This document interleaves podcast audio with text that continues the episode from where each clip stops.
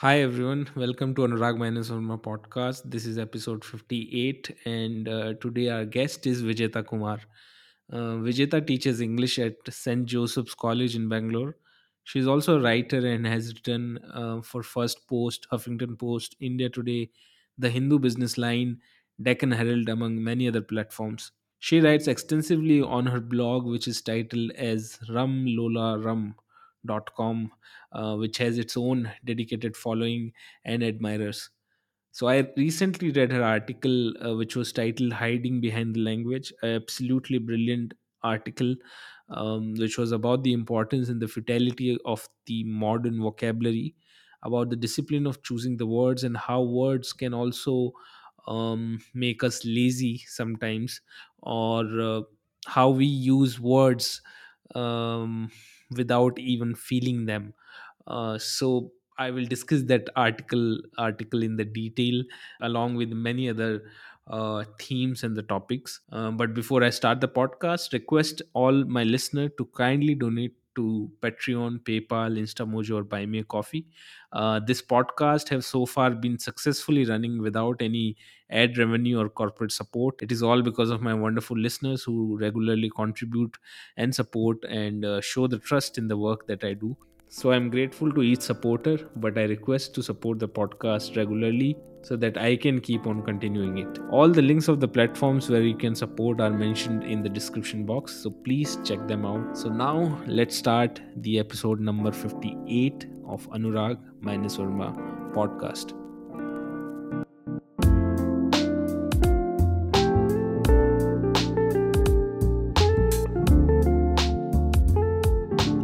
So first of all, thank you so much for taking out the time for this conversation.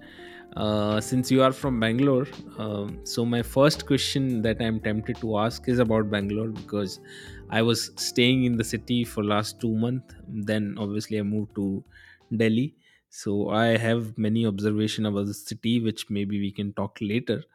Uh, but uh, it's also interesting that Bangalore as a city have been through uh, massive changes over the years. Bangalore these days is also in the news uh, because of the uh, jokes about the traffic and uh, yes about um about the news about the about the flood that happened recently one of the things that i have observed while living in bangalore is that um, the city doesn't have a let's say distinct personality like uh, chennai mumbai or delhi or these kind of the metros which have uh, from from of a distance it looks like a techie techie as in the tech people wonderland where people seems to be working in mnc and this is the uh, singular character of the city.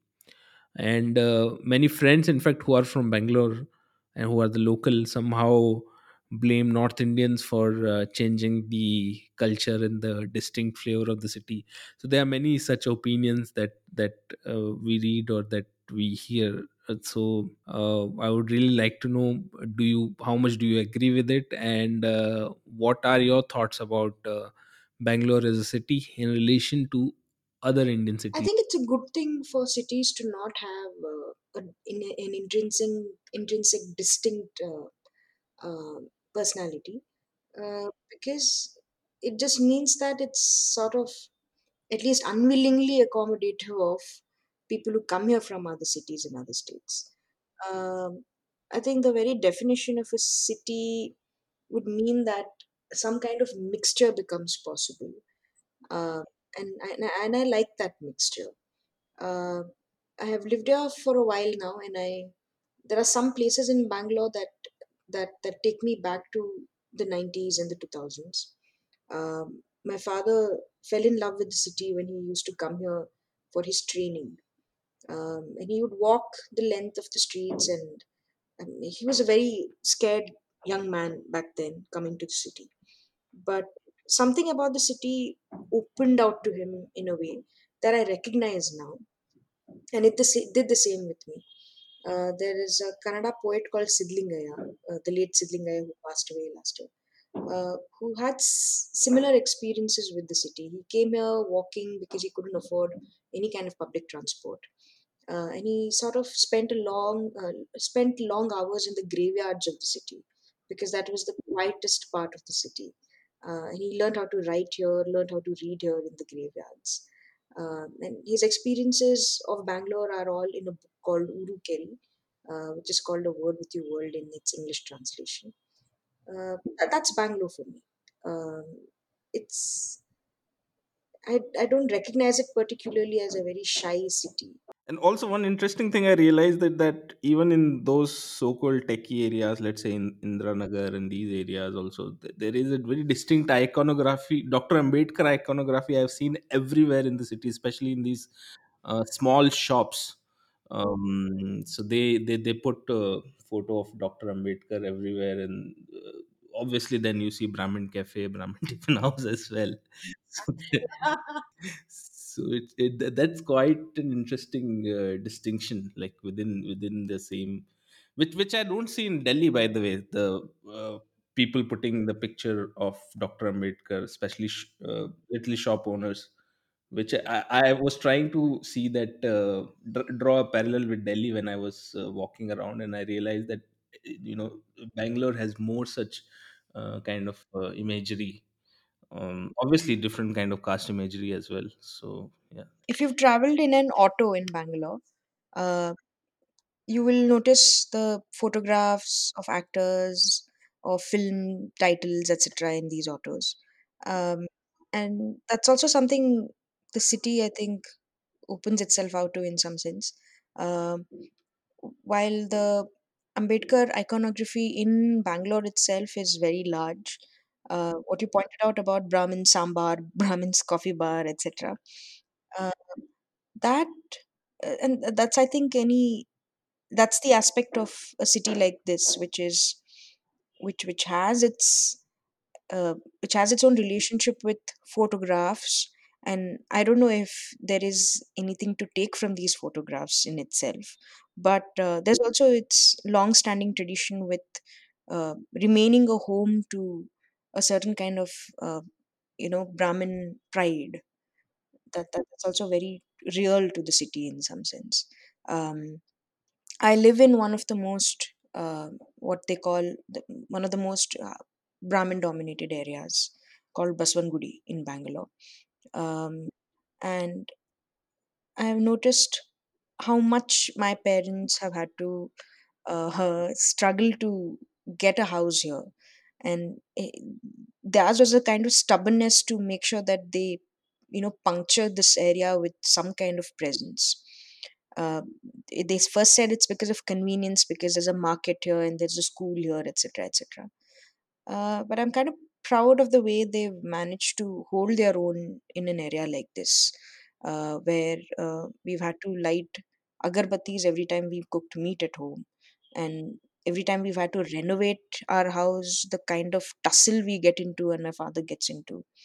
Uh, in fact last earlier this year uh, he's he is my father is about 62 now 62 years old. And he has ha- has been in government service in bangalore for most of the time. Yet the first time he's had to file an atrocities case was in his 60s after his retirement against one of the brahmin neighbors here. Um, and it, because he he it was a construction issue and he kept going on and on about something. And he didn't particularly like that my father was adding an extra floor to his own house. So it sort of and my father noted something very interesting. He said there is atrocity in his eyes. He said this to the cop. And and i and i'm trying to think how for someone like my father who has lived in the city longest more than any other city in the state he's he's had to the fact that he's had to file an atrocity case in his 60s means something.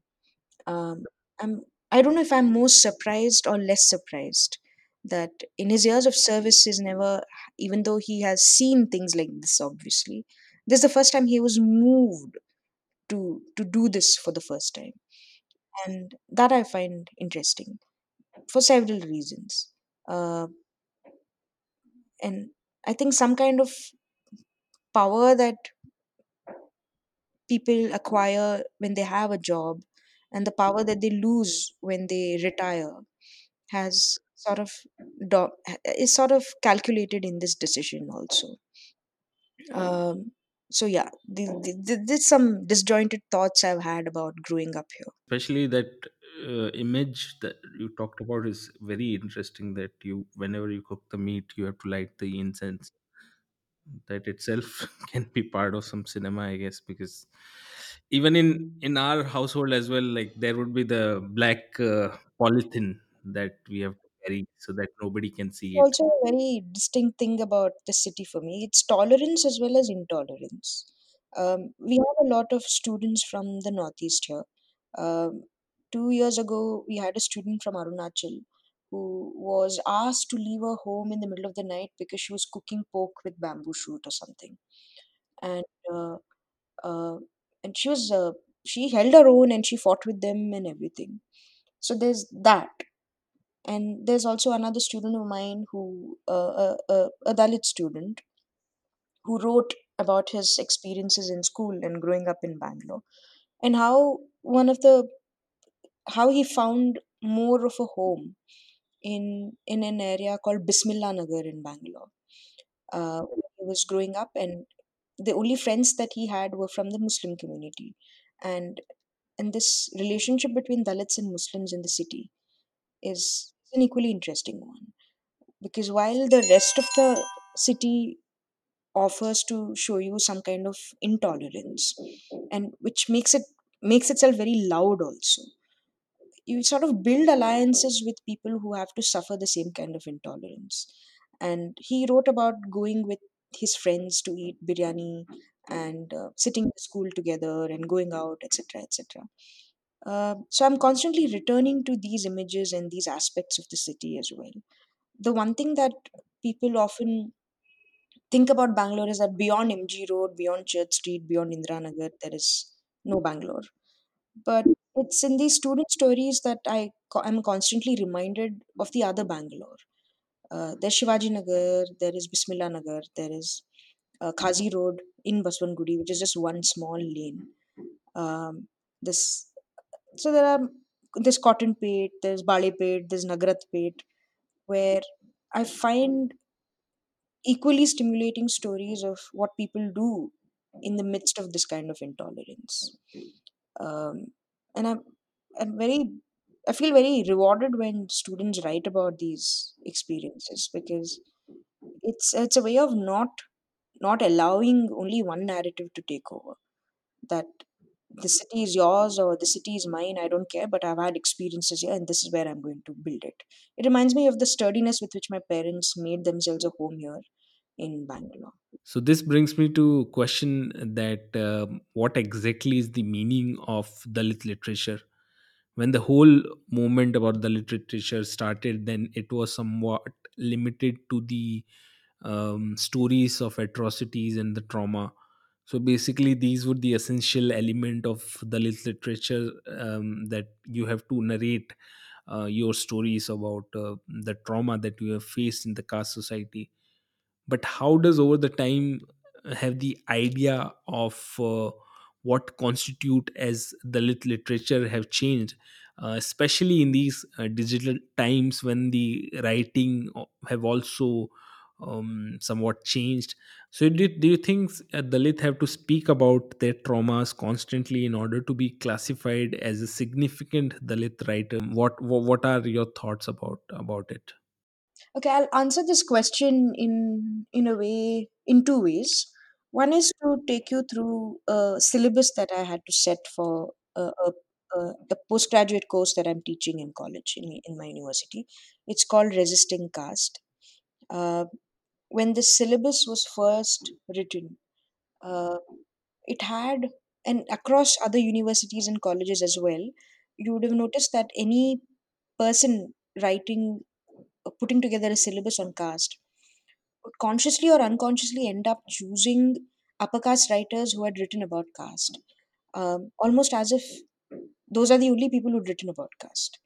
Uh, so when i assembled the syllabus together my my main intention was to to sort of see what the syllabus would look like if if I were to set it, uh, keeping in mind that I only wanted Dalit and Bahujan people on this syllabus, and I had fun setting the syllabus because it opened several doors for me in terms of like so, so I have now have a syllabus where one entire section is dedicated to Ambedkar. And this in, in under this we do Ambedkar's academic papers as well as his annotations as well as his the softer life that not many of us know about his letters his poetry etc uh, giving students a chance to look at Ambedkar also as an artist, not just a writer of the constitution or a leader, etc. Um, for me, the term Dalit literature is very essential because it it shows you how accommodative it is of uh, pain as well as pleasure. Um, I don't think it's necessary for us to sell our pain or our stories of discrimination or our experiences to be to be titled Dalit. Um, I think Ambedkar is a good example of how the word can be used to to to take claim of some sense of pleasure as well.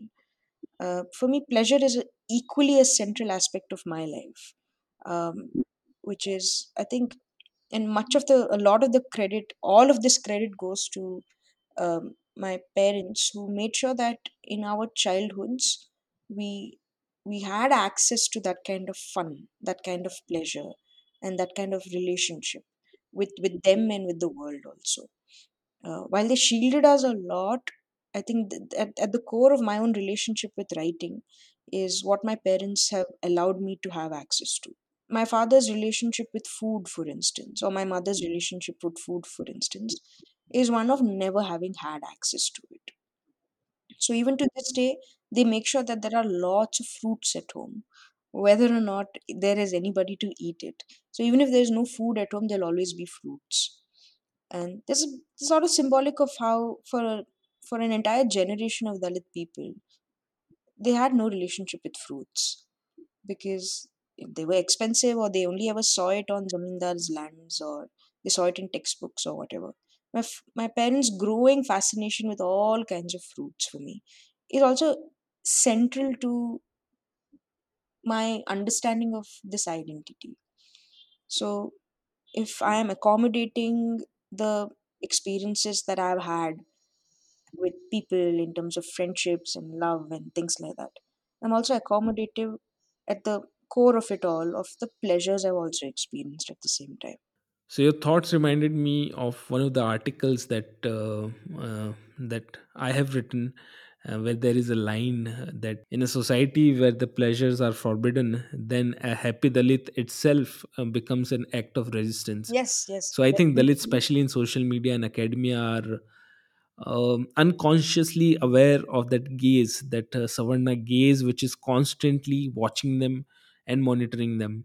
And now uh, we somehow start acting as per their gaze. I'm not saying it's conscious consciously. I'm saying it it happens some somewhat in your unconscious mind, which at least I have observed for myself. Then uh, at least I can I can tell from that that whole experience and i can also see it among many many people so you know um, savarnas they like dalit who is angry about things uh, constantly trigger where only political activism is allowed or expected from them. Uh, no talks about the art or laughter or you know um, they they have designed a system where you will be noticed if you are angry and if you fall into certain template about what exactly is a dalit so a dalit who is talking about other things and is somewhat happy i think is no special use for the society. Um, but but i think these are also the uh, kind of the mental chain um, which which we all have to break because we should also talk about lot lot of the things.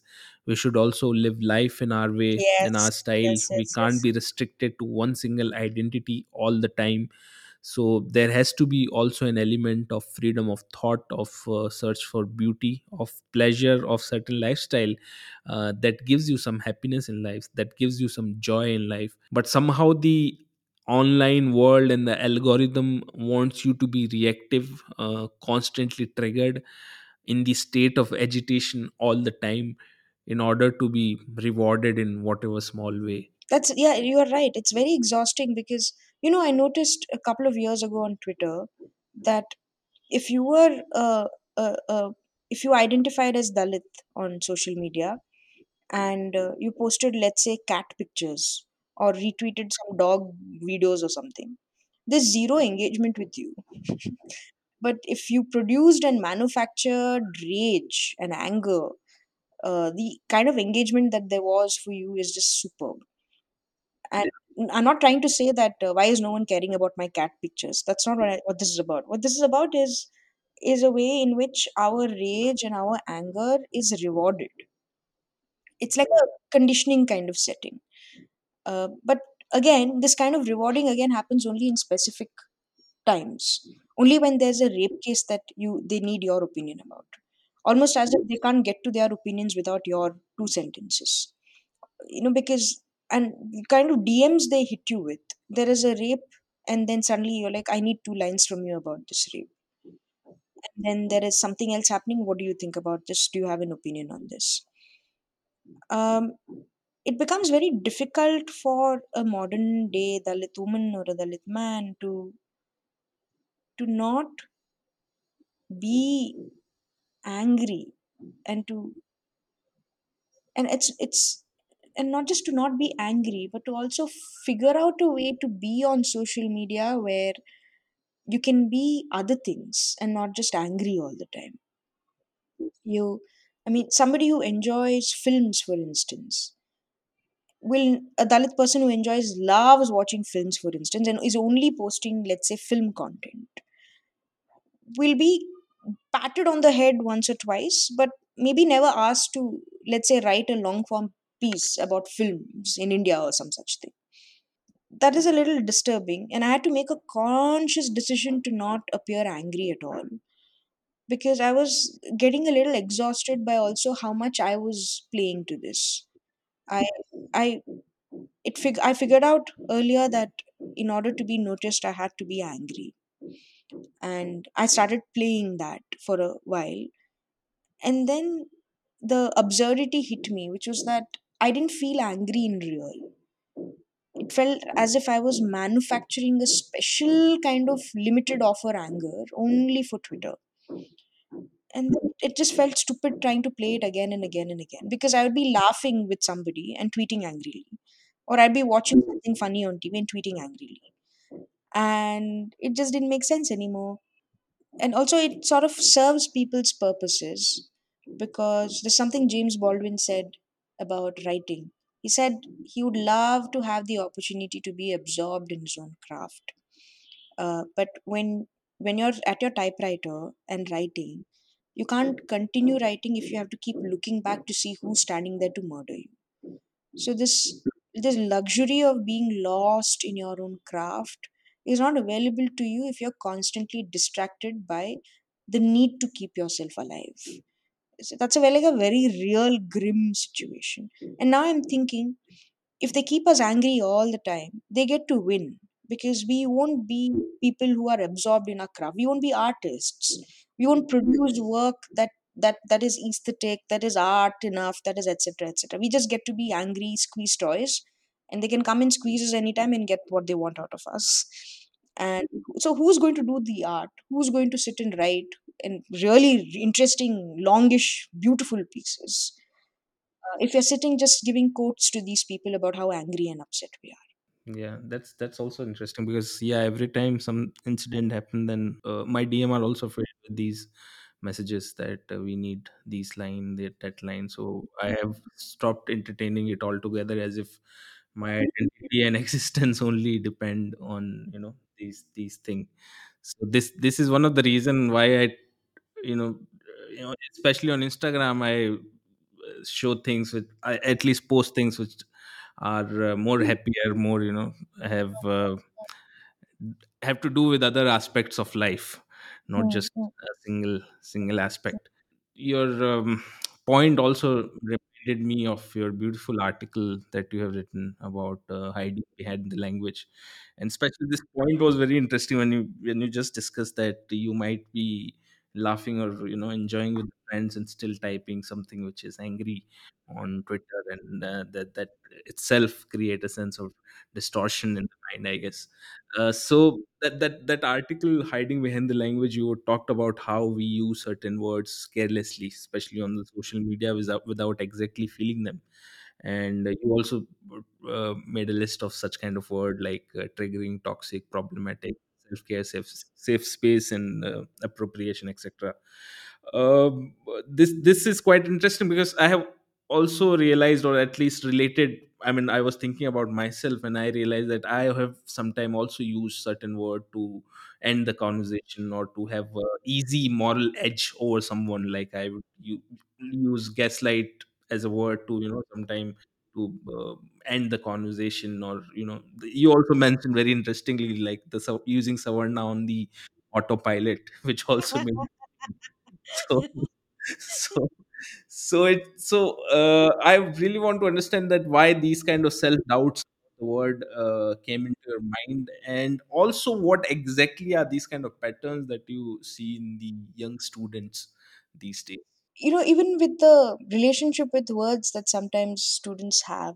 it's only a select set of words so you give them the word savarna privilege they may not want to engage with that because they won't understand that but if i tell if i if they have easier access to a word like triggering or uh, toxic, etc., to end conversation.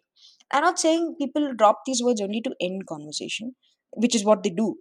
Sometimes these words are employed to, like you've pointed out, to sort of show that I have a better sense of moral compass, which I'm not going to allow you to uh, tarnish.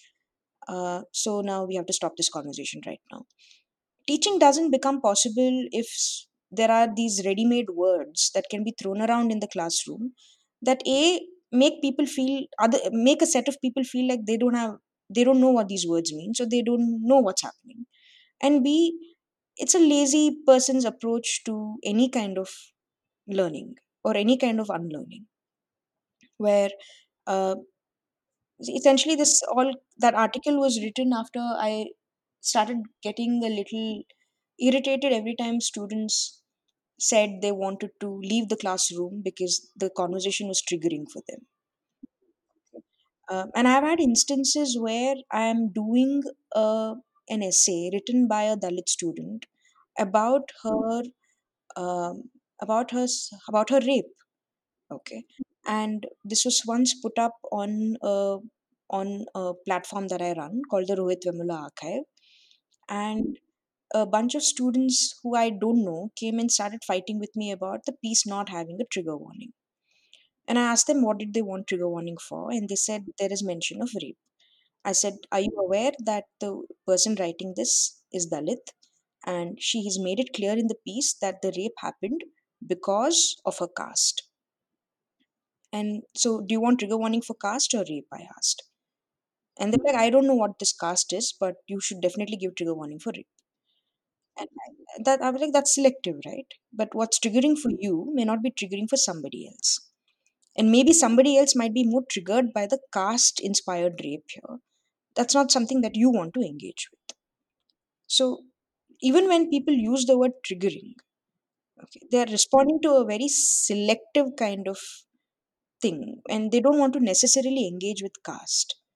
So I've noticed that people want to get out of situations that they are not comfortable with. I I mean, I'm not saying that every person who asks for trigger warning is doing it in a very dishonest way. Definitely not. I i believe that there are some things that need to have content warnings um, especially if you're dealing with very very sexually explicit implicit kinds of content. But a kind of english medium confidence is deployed when people say uh, what they're essentially saying is i don't have to know about caste because it's not in my life but this i need trigger warning for. So it's like an easy ticket to not having to deal with caste because you don't have to live in a world where caste is a problem for you. This this is troubling for me. That so that piece was inspired by a couple of moments like these where it became more and more clear to me that it it's it was becoming difficult to teach in the classroom. It was becoming difficult to learn in the classroom because when people believe that they have these words they don't have to learn anything that all the learning is done already. And where are they getting their education or their degrees from? From twitter. And it became very upsetting. I mean, uh, the bigger problem was there were a lot of students who may not have access to these words, who come from Kannada medium or Tamil medium schools, and who are wondering why I can't talk about Arjun Reddy in the classroom because somebody else has said it, said problematic and toxic 5,000 times. Uh, so you ask them to translate these words into their own languages, they'll sort of stutter a little bit, which means that the engagement, even with the problem of the film, is happening only in English language even though the film itself is not English, it's Telugu. Um, so yeah, I mean, I'm I've diverted. Obviously, I don't know if I've answered your question, but uh, I became uncomfortable at the way my own mind was training me to use the word savarna every time I I wanted to get out of a conversation that that wasn't benefiting to me in any way. So I realized and I recognized when I'm doing that. Uh, and not that this using this word should be a big taboo now. I'm not saying that. I'm saying that there was a lethargy with which i was using this word. Like i wasn't even doing the hard work of thinking anymore. And thinking doesn't necessarily mean you forgive everybody else. But the hard work of thinking might also require me to suspend using that word for at least 5 minutes before you know i start throwing these words around what do i want to do in those 5 minutes? I probably want to take a step back and recognize where my irritation is coming from. Even if it is because somebody is showing or deploying super savarna en- entitlement it still shouldn't be so easy for me to just say savarna entitlement and walk away. Where is the engagement happening? Um, and i realize that i'm using that word very very lazily that and engaging doesn't necessarily also mean that i understand somebody else. I don't have to. But can i at least employ an argument like a very healthy argument and cold logical surgical way of of you know of talking to my opponent without deploying on this word? Hmm. and even when we drop the word savarna and even if it ends the conversation it doesn't necessarily mean that i have won. It it might again continue the work of keeping me lazy which is just as worse as the problem is keeping us angry Yes. Anger and laziness are both obstacles to recognizing oneself as an artist and to also produce art. So that became a problem, like a very serious problem. So the idea behind trigger warnings, etc., have also evolved over the time. Um, they, these are also social media generated trends, and I'm not using trend in any demeaning way. Uh, by trend, I mean that uh, a particular style which originates somewhere and then many people follow it, sometimes without thinking. Um, you know, thinking deeply about it.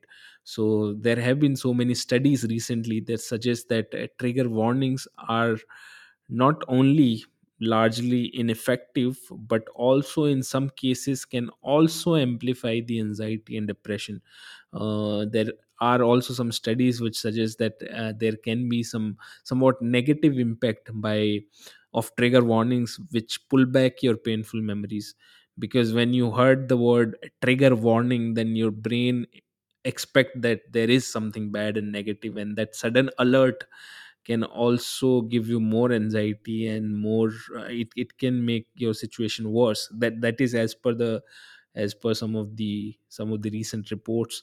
So obviously we haven't yet reached to the uh, exact conclusion whether these things are helpful or not.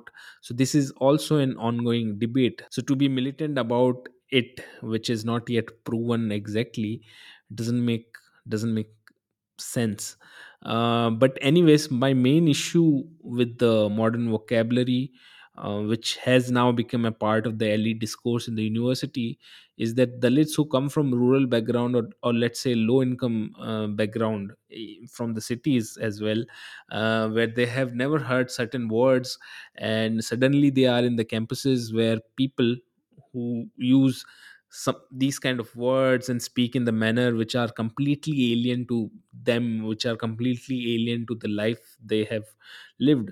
So they would obviously thinking 100 times before even speaking anything because they don't even know what what are the rules of these games or what are the right modern etiquettes of the world um, where there is no space for learning or you know to, for making a mistake. So this can also have that uh, a tone policing or you know language policing that debar many people from speaking or you know not being part of certain circles in the in the campuses. So what what, what do you think about these uh, class and caste in the university uh, which makes the discourse and somehow it excludes um, dalits or uh, people who might not be familiar with that that language Mm, it's very difficult to keep.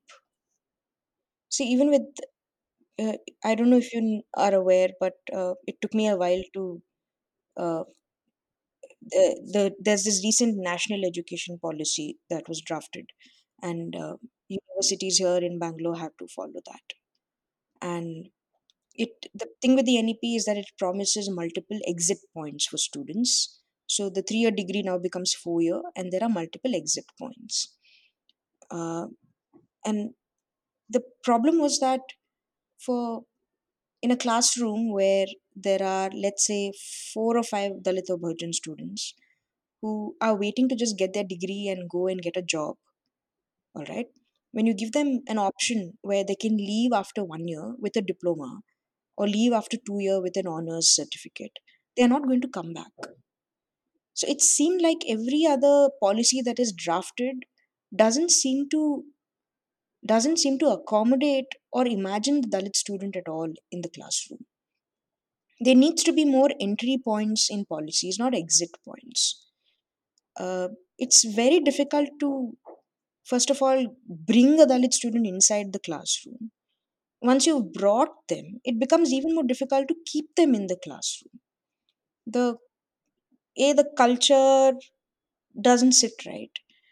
Or if it does uh, i i i mean i mean a couple of my students write very moving pieces about what school was like for them. Um, so a student once wrote about how ICSE schools uh, become like a ploy where they suck money from parents throughout the year in the name of one function or another, one exhibition, one college fest, one school fest, something, something. So she, this girl writes about the experience of uh, having to uh, be a the college. I mean, the school told her to become an animal one day and come to the assembly. And this girl took a pink color chart paper or whatever She saw a picture of the kangaroo on the textbook, and the parents had to make her a kangaroo and send her. And because the textbook kangaroo was pink in color, they assume that all kangaroos are pink in color. But this is also the thing with textbooks, no? Why should why, why do we have to learn about kangaroos? I've never seen a kangaroo in my life, but I'll come to that later. But so she became a kangaroo and went to the assembly, and everyone thought she was a piglet, and they all laughed at her. So she mentioned that school was a big humiliation for her because constantly there were more reminders that she doesn't belong there which is what happens to most dalit students in the classroom they are constantly reminded that they don't belong there there's nothing in the education system to keep them in the classroom Kancha Ilaiah says that in his memoir, where he learned R for Rishi in his classroom. And this is the classroom where his parents and his grandmother didn't want him to go because they believed that Saraswati will kill our children, which is very true. And uh, his mother put his her foot down and said, "No, my son will go to the school." And he comes to the school and he learns A, A, E, E, and all of that, and R for Rishi. And he starts wondering what a Rishi is because he's never seen a Rishi in his life and all the other children are somehow okay with this because they've seen rishis in their lives he grew up without seeing a rishi because the, from the community where they come from they they worship the land they worship the sun they worship the moon or trees or whatever and here his classmates are all nodding in agreement with Rafa rishi so any insignificant detail is also equally contributing to the fact that you're never imagining the Dalit and Bahujan student as a student in the classroom at any given point.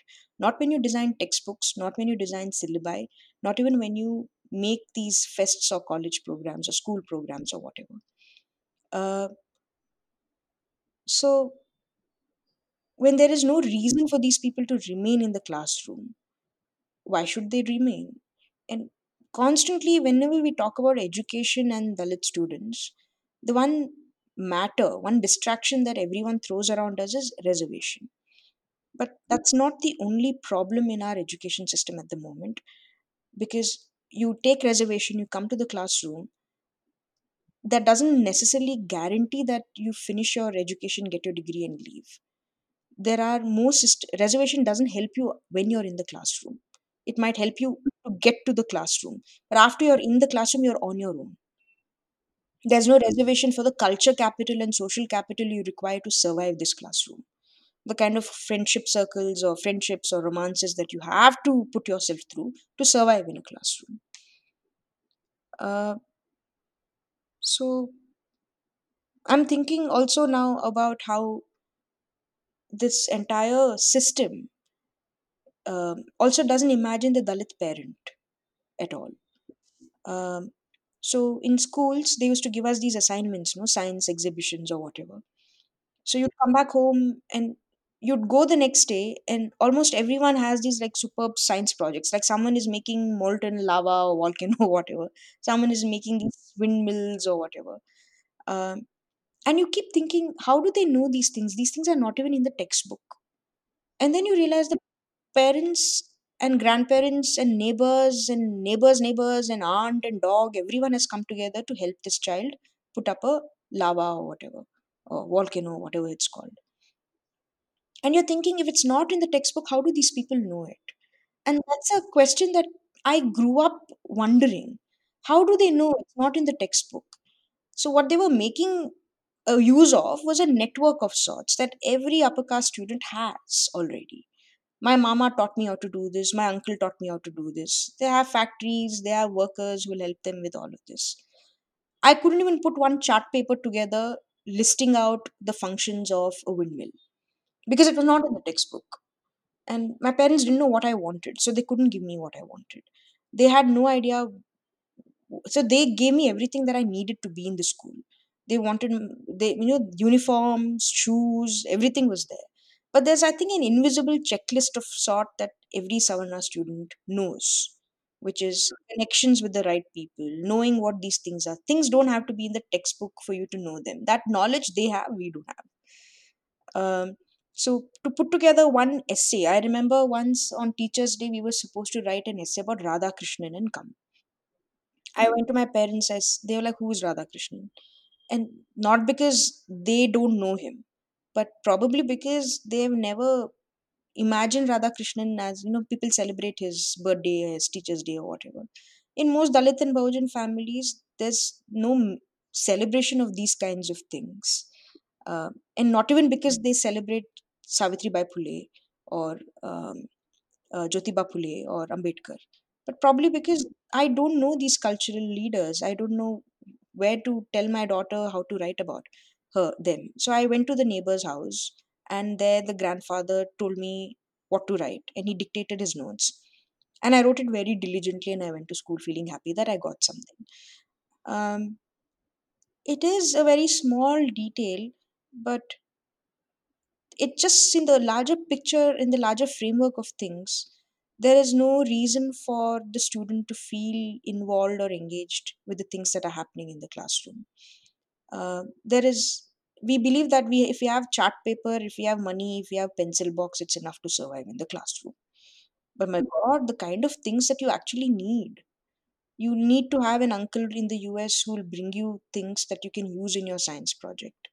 You need to have a, a, a, a you know you need to have a teacher who will come and attend your upanayana ceremony and eat food in your house and come back. So that the parent at the parent teacher association it's like a reunion of parents and these uh, teachers.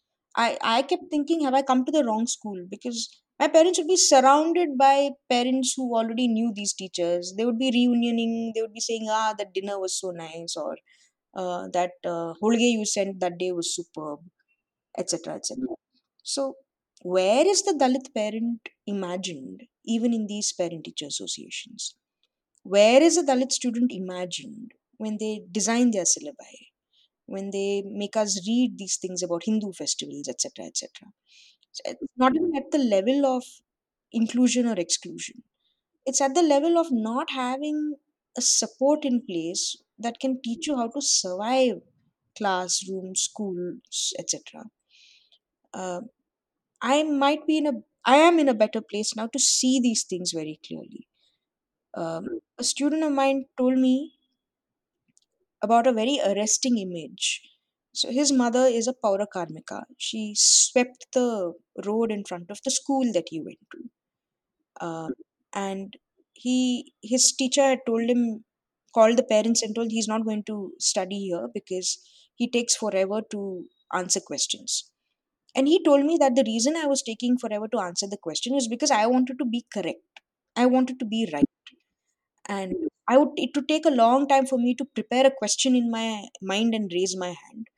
By the time i raise my hand the class is only over. And you know things like that. So the teacher said i can't teach him anything. You take him. And the parents persisted and said no give him another chance or whatever. And he continued.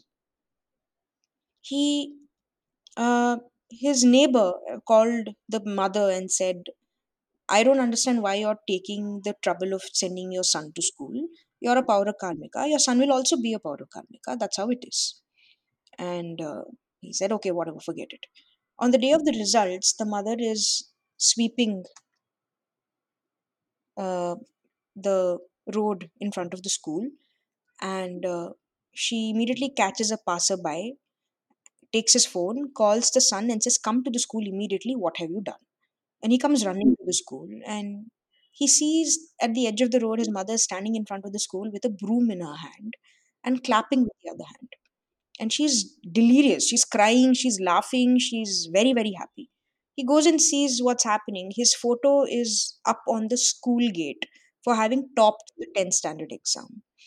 And uh, look at this image. It's a dalit mother holding a broom in her hand and overwhelming yeah yeah and she's celebrating her son's first rank or second rank or whatever rank and this is the exact image that defines where we are at at the moment that somehow the progress we find for ourselves as children becomes possible only because of our parents or grandparents or whatever, because of the choices that they've made. And yet, they are still the ones holding a broom in their hands um, and also celebrating. So often, when I think about this image, I'm thinking, is this is this a pity me kind of image? But it's not. It's it's a, it's it's a victorious image. She's celebrating you know and she went back to that auntie and with a box of sweets and said uh, my son's photo is on the school gate where is your son's photo yeah that that's a very overwhelming image in fact it took me um, to the memories of my own uh, schools uh, so at, at that time also the my school period was one of the i think the most troubled time and it took me forever to get out of that uh, that time or that yeah those memories and everything. So and i i'm sure it's not unique to me. There are many who might have uh, felt that way. And while uh, like during this conversation i was also thinking that there are days in the school when you can wear the casuals normally in the uniform everybody can seem uniform but that there are days when you can wear casual dresses one day uh, in a week or maybe in a month.